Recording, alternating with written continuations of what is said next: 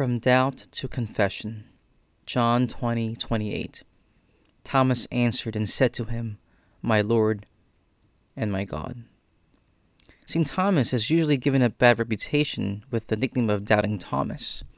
Yes, Thomas doubted when his brothers told him that Jesus is alive and that he rose from the dead. But that does not define him as a person.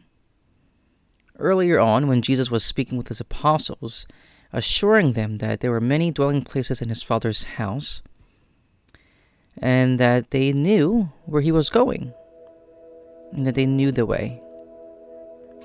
But Thomas asked, Master, we do not know where you are going. How can we know the way? At that, Jesus said, I am the way, and the truth, and the life. No one comes to the Father except through me. Because of Thomas's questioning, Jesus made a profound statement that is commonly quoted today. This statement was a statement of identity. Questioning and doubting does not always signify something bad or a weakness. It can be a sign of a desire to deepen one's trust and faith. When we want to know someone, we ask them questions.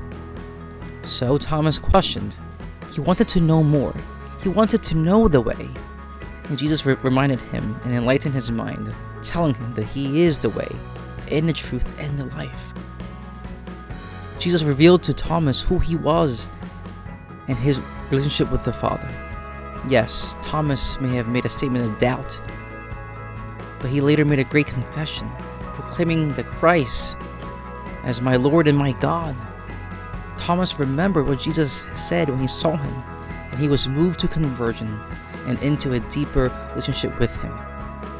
He went from not knowing the way to not only knowing that Jesus was his Lord, but that He was also his God. May we grow ever deeper in our trust and faith in the Lord.